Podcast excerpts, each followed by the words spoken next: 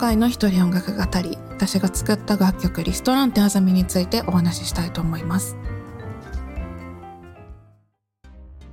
えー、大体曲名にメインのメッセージを込めることが多い私なんですがこの曲も同様ですでリストランテというのが本来は高級料理店のことであのドレスコードを必要とするようなお店のことなんですよね。ワインソムリエさんがいたりミシュランの星を持ってたりするようなそういうもう蝶がつくほどの高級なお店のことをリストランテって言うんですね。でアザミっていうのはあのご存知アザミのお花のことでこのアザミの花言葉って皆さんご存知でしょうか？実は花言葉アザミの花言葉が報復というえー、仕返しとか復讐するという意味の報復ですね、えー、実はかなり怖い花言葉なんですよ。というわけでこの曲に込めたメッセージは復讐の代償は大きいというのがこの曲のメッセージです。皆さんは復讐してやりたいぐらい恨めしい相手っていますか？もう嫌いとかのレベルじゃなくて強く恨む気持ちを持つ相手っていうのがえー、いますかね？私はあのそういういますね。あります。恨,、ま、恨む気持ちっていうか。じゃあありますよ。全然ある。大なり小なり誰しもあるんじゃないかなと思ってます。なんうん辛い経験っていうのは心の中にトラウマとして残ったりするんでそれらを解消したい、うん、乗り越えたいと思うのは必然ですよね。そうするとやっぱりこうそのトラウマとなった原因に対してこう並々ならぬ強い感情を抱くっていうのはまあ当然だと思ってます。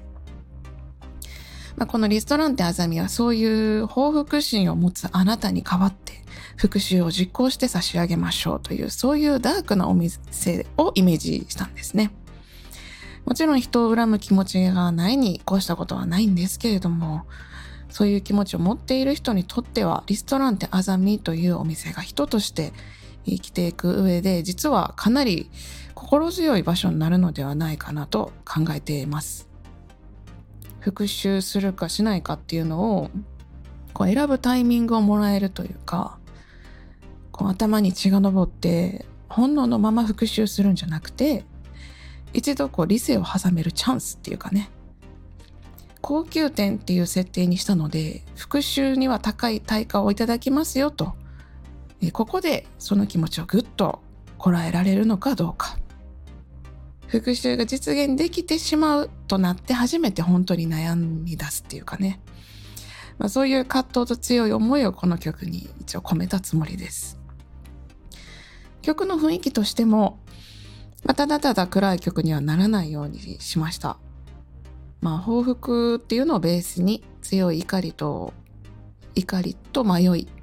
優しさっていうのが感じてもらえたら嬉しいなと思ってます。まあ、実はですねそのリストランテアザミっていうのがある場所存在する場所として、えー、シャーロック・ホームズがいる世界っていう風に設定したんですよ今回。このね、アザミ、リストランテアザミ自体が歪んだ正義感だと思っているので、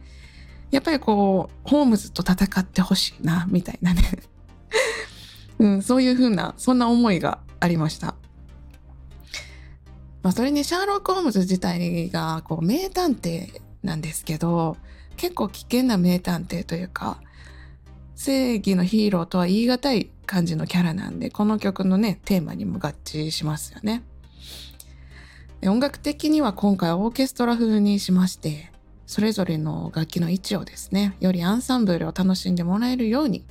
古典的な配置を心がけてみましたので、イヤホン、うん、ヘッドホンなどで一度聞いてもらえたら、もう少し壮大な感じに聞こえるんじゃないかなと思います。もしお時間があれば試してみてください。はい、今回もえー、この曲ね、いろんな感想をいただけて本当嬉しいです。ありがとうございます。実は今回ですね、いつも仲良くしてくださっているエルコンさんが、スタンド FM のあのご自身のあのチャンネルであの私の話をしてくださって本当にありがとうございます。ね、めちゃくちゃ照れました。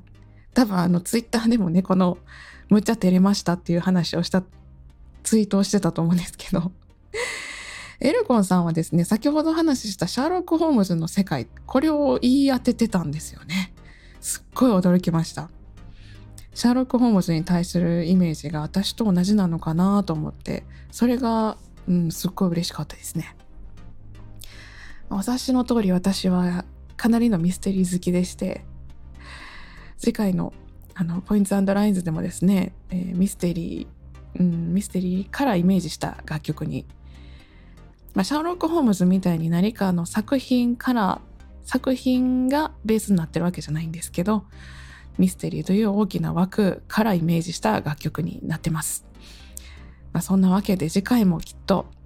変なお話になると思うんですがお時間ありましたら聞いていただけたらなと思います。